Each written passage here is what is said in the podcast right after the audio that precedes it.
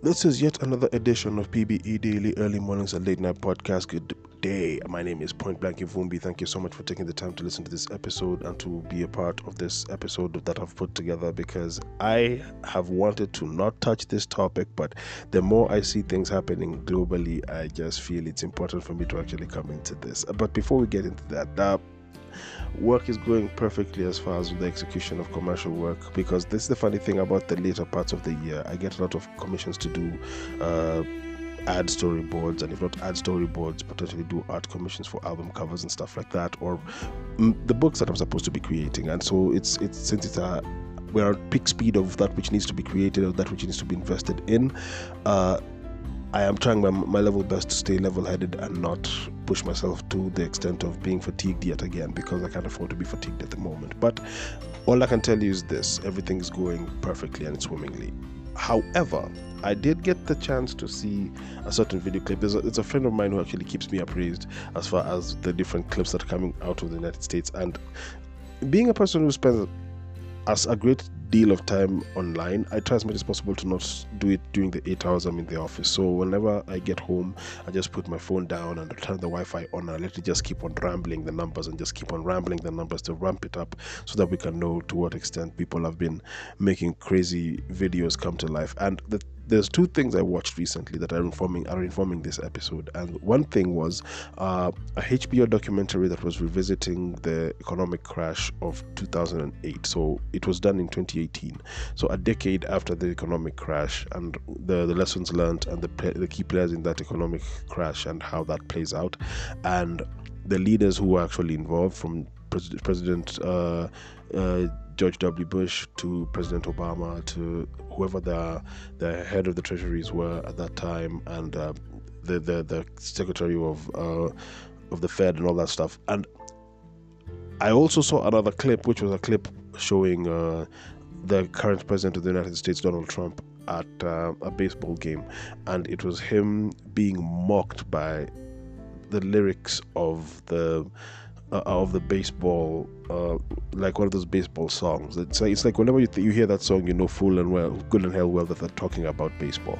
And when I think about that, I looked at the look he had on his face, and the first thought that came to mind is like, oh, America learned nothing from the correspondence dinner.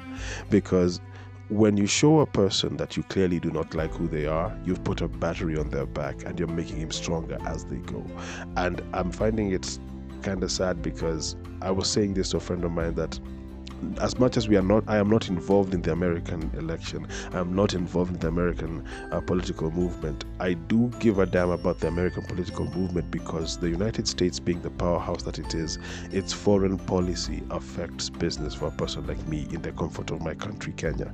And that's how I qualify that statement. I know for a fact that when it comes to how economies work in this world of ours, there is something to be said about how certain countries want to be perceived or how certain countries are perceived. And to be completely honest, I always have my my eye cocked to the side when I'm looking at the United States because I'm curious. Okay, what are they thinking when they do this? Whenever a decision is made in the United States Senate, which we will always come across these particular pieces of footage because I'll tell you this I know more about the United States as far as its political movement and the political pundits and all this than I know about the Kenyan political pundits. So lately I've been trying to find, um, say, PDFs or, or uh, articles that are speaking on. Um, uh, whatever policies have been made in parliament or like if, if it's possible to come across like annual reports from parliament I, I could just get those and i read those so i could know, uh, be appraised of what's happening in, in the kenyan parliament and to what extent that is actually working. And i was told this by a friend of mine like one thing we actually have to keep in mind before i dive dive back into this topic that i, I have for today they there is a need to strengthen the kenyan economy right now be, uh, from industry and but from industry I mean this. A lot of companies that would like to ship in materials to make it possible for them to do their business, to ship in equipment to make for make to make it possible for them to do their business, are complaining to the government that because of the tax laws that they have, as far as the taxes for for uh, material being brought in and, and shipping and all that, those taxes are being so aggressive to the businesses that it's not even able for small businesses in the country to be able to make trades or to be able to compete on a proper level or an even a fighting chance in, in the in the global economy. And until that tax law is changed or even the tax uh, uh, policies are changed, we are going to continue suffering as far as the economy is concerned. So now it's in the best interest of the people in, in power to change how tax laws are. Hopefully by 2020 we'll have a different change in how taxes are put together in the in the country so that we're able to make more and even compete more. Because like for example when I'm whenever I'm trying to buy a piece of equipment say the microphone that I'm actually recording this on when I saw it online the price tag was around seven eight thousand shillings. But when it came to tax plus holding fee when it came into the country i paid close to 15 to 16000 shillings for it. That's like double the price of what i actually wanted to pay for this thing. But it was the only way i could actually get things to come here. Now think about that in the stakes when it comes to a person who's trying to sell to get something worth a million shillings ending up to pay close to 2.5 million shillings just to get the thing here. And whoever the middlemen in between are trying to compete with that and how many people are getting their pockets lined because they're trying to make sure that that status quo is maintained. And now they have no idea how to com- to steal in a different way because they haven't found a perfect way to adapt. Marinate on that. All i'm saying is 2020 may have a difference in the kind of taxes that they're going to charge on shipping in and shipping out of things. Away from that. When i look at the united states I always think about it based upon the different children that have been born from particular different forms of power. Take, for example, there's always this um, almost me- messianic, like, like messiah type mentality that people have towards President Kennedy. And President Kennedy, with all the flaws that he had, he had a fighting chance because of the kind of moves that were made during uh, the economic. Uh, boom days before the economic crash of the 1930s because his pop was a member of the Senate, was a, was a banker before he joined the Senate. And in the days of his banking days, when he was a banking investor and the stock market was was was really booming at the time, what they don't tell you about the stock market and why I really don't really play in the stock market or anything is the people who pump their cash into specific stocks and those particular stocks get boosted up in the game. And when those stocks get boosted up, it ends up becoming this one big product that everybody would like to have their money involved in. So all these, all, all of us little people put our money in that stock. What we don't realize is the guys who bought the stock initially then pull their money out and take part of the money that you've put in and they feed their pockets first. And as a result, the economy ends up crashing. And as as vague as that is to explain the economic workings of the stock market, it's always been the mentality I've had. It's I lie to you about how much money is in one thing, and then I'll I'll say that lie and hold that lie for as long as I can get you to put your money in this lie that I'm giving you. So I could take pennies off the top. And if I have at least a million of you guys, I'll have a million shillings. And if I have two million of you guys, I have two million shillings. It's just skimming off the top. Let's say you get you put ten shillings into that stock and I take one, so you have nine, and then I lie to you that things are going your way by letting you have two more shillings get put on your side. Then you say put all 12 back in, then I take those two at the top again. So now you get to 10, and you think that the economy is actually moving. So I've always seen it as this uh, magic trick type thing where they lie to people about how great that things can get. So that's how the, the Kennedy man, family got their money. And when they got their money, they wanted the next great best thing. And when you get successful, you want either power or leadership.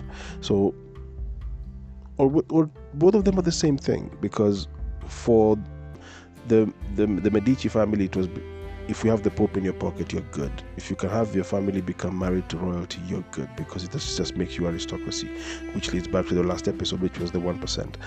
But when I think about America and its and its children, the, I'm thinking about two particular presidents. Now, remember, I talked about how I watched the stock exchange uh, documentary speaking about how the stock market fell, and the uh, actually during the stock market, it was uh, the mortgage crisis that happened in the United States. I've never trusted mortgages. I'd rather own the land and build on the land, which is what I'm trying to do right now. I'm trying to build on the land that I was given. So I'm, I'm, extremely lucky that I was even in a position to be given land. So until I own a house, I still feel like I'm worth nothing.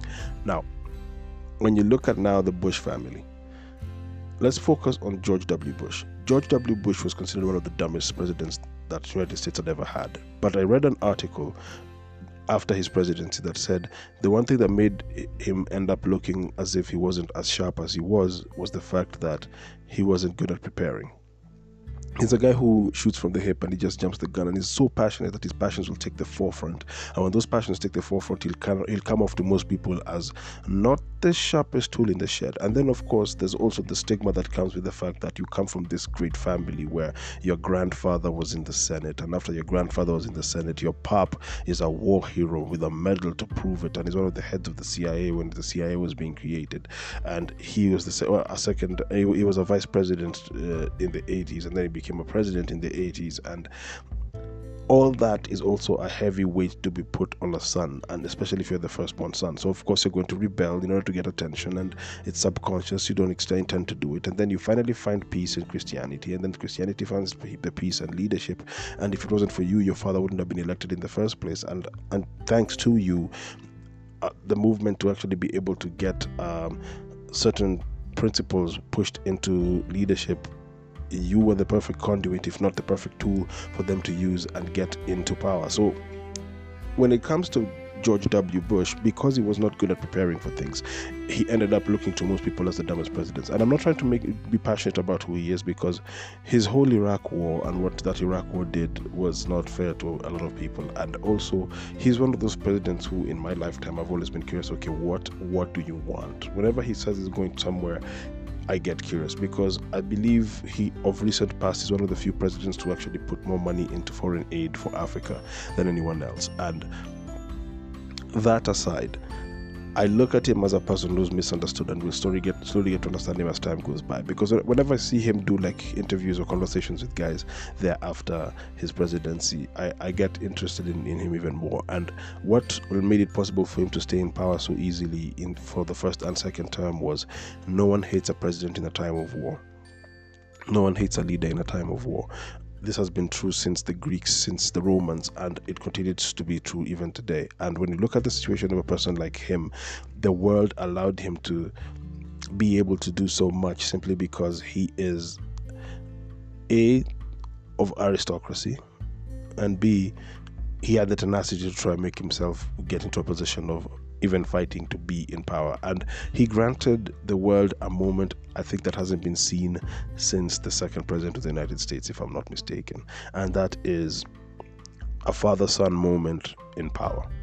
I, I saw the footage of um, the inauguration of George W. Bush, and that mo- that light moment where his pop is standing right behind uh, the, the the the seat of the president elect, and when they're standing there and after and he says the the swearing in of office and then he turns back and his pap leaves the position he was standing and then he came and shook his hand. And it was it, it was a light moment but I'd like to give a moment like that to my pap because there's there's something about when you have your mom and dad see you become something and even surpass that which they were or even get into the level of which they are and stuff like that. I mean for me it would probably be if I ever get a PhD for what I do though I'm not really curious or keen to get back into the, the academic world and learning and all that, but I know that learning has always been something that has been a hindrance to whatever success I would have in the status quo of what the world is. But I think everyone's path is different, but hopefully there'll be something I'll do with myself that actually will lead to my pop having that kind of light moment of success and all that. Now, and that Bush, and that's how we can describe Bush. But let me describe Hold your breath. Let me describe Trump.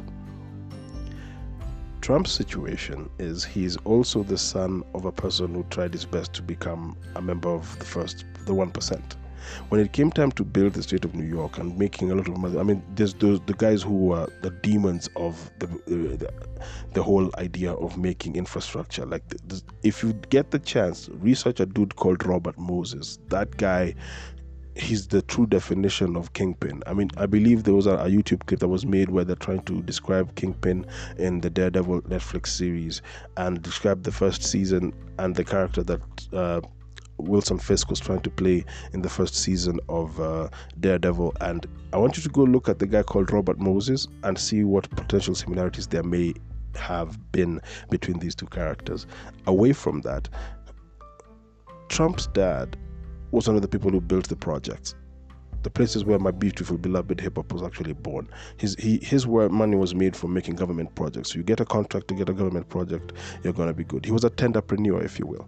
And as a tenderpreneur, you make all this money, and then your kid is given the fighting chance and have a, a certain degree of of success in in being able to go to certain schools. He went to a military school because, in, in many cases, when it came to leadership, even in the days of Rome, the first thing is you have to have the ability to fight in order to join the Senate. Because if you didn't have your own potential small militia or potential small army, you couldn't really be of much value to the Senate. Because not only had you, did you have to be wealthy and a landowner, you also had to be able to, lo- to, to lobby people on your land to become fighters for the state, and you could have your own private army. So, in as, as time went by, having the ability to fight was very important. So structure is very important. So military school for Trump, even though he never fought in any war, they say he dodged the draft, but it's neither here nor there because it's also claimed that George W. Bush was always put in a position of safety. But we could also say the same for the son of uh, Abraham Lincoln because he, Lincoln's wife did not want his son to die, sorry, their second son to die. So they put him in, in near the generals who were controlling things instead of putting him in the in the in the front lines of any war during the civil uh, for Lincoln it was the, uh, the Civil War, for Bush it was the Gulf War. Neither here nor there. So, in the case of Trump, he came from aristocracy. He he decided to okay let me follow my father's footsteps. He made the project. So what i'm going to do is i'm going to make hotels. Again it comes back to what i was saying about the 1% where the first thing they think about is we have to give people the high life. We have to make sure the people of the high life feel like they're taken care of and they only affiliate with you. And the wealthy class never really took people like him seriously because oh man you made government projects. I mean as far back as the days of um, industry in the united states or the days of when sugarcane became the greatest hustle. The guy who owned sugarcane farms and sugarcane plantations was like one of the richest people out there. But he would mock the guy who was a multimillionaire because he used to sell bird feed as manure. So like, oh, you're in the shit business, and because you're in the shit business, I don't look keenly or kindly at you because as much as you're wealthy, you make it from shit, and I make it from from sugarcane. Yet, you can't grow your sugarcane without the shit that I'm actually turning into fertilizer. Aristocracy is very very weird, and Donald Trump has never had a sense of belonging. And because he's never had a sense of belonging, he overcompensates and he always speaks so brass and speaks so rough and ends up becoming this person like, oh, so you're not going to mess with me? I'm going to become more powerful as time goes by. So then the whole world decides to give him this platform called a show called uh, The Apprentice. And because we live in a world where everybody just consumes TV and everybody takes reality seriously, most people would like an escape. And the escape they got was this character who acts like a boss, even if he's not really truly a boss, because he's not really as successful as, a, as far as the boss mentality is concerned. And because of that, even rappers would say his name. There are songs that actually exist from even as far as even Nelly had a lyric about Trump describing him as what the high life could look like. And because people want to be affiliated with individuals of such uh, wealth, he ended up being seen by the, the young upstarts as the, the, the guy to beat. And then he decides one day, like, oh, what would it hurt to be in a position of power? Again, it goes back to the whole idea of uh, the 1%, where you want to be seen as powerful, so you decide to have your kids uh, either become leaders of principalities or become leaders of certain states, or you want the Pope to be the person who actually gets funding funding from you, and you get favors from the Pope. In Trump's case, he figured, okay, what's the next level? Just become head of state, and he got to be head of state. We may not like the terms unto, unto which he actually became head of state, but some of the of the the bars that he's put as far as um, uh, the certain uh, legal documentation which are standing in the way of making it possible for trades to happen in Africa so comfortably because I know some people in business right now are suffering because their checks are held back because the company they were doing business with cannot really work because of the embargoes that exist thanks to a person like Trump making certain uh, legalities come to life. And if he just softened his, his resolve in those particular regards, the rest of us would be able to make money. But I say all that to say this these two individuals I've, I've, just spoken about, Donald J. Trump and George W. Bush, they are both sons of aristocracy. They're both sons of the American dream. And because they're sons of the American dream, we look at them different based upon the perceptions that they're getting at a certain time. I firmly believe, heaven forbid it comes to that, knock on wood, if a person like Trump gets a war, the turnaround that will happen as far as people now lobbying behind him will be greater than we give it credit. Heaven forbid he causes a war, because I believe they were trying to hint at a war with Iran. I don't think it's going to be a war, because if there's a war with Iran, we're right in the middle of it as far as the continent of Africa. And the last thing we need is bombs flying over our heads because we may radically discover if we truly were given independence or if we truly have independence. Because it's an open secret that Actually, it's a poorly kept secret that francophone countries are still another thumb of France. British countries are part of a commonwealth. The wealth, I believe, is common to the British Parliament. I question power because I don't trust it. And I don't trust it so much so that I will always try as much as possible to be in, pro- in proximity of information of it so that I know how to protect myself and those I love. Selfishly, I do that marinate on that. Really look at those two sons of the United States. Look at the American dream and think about what we've been told is the American dream, and then look at the people they put in positions of leadership. Say it with me be Caesar or be nothing at all. Thank you for taking the time to listen to this episode and for constantly supporting and encouraging me to do even more. And until next time, uno.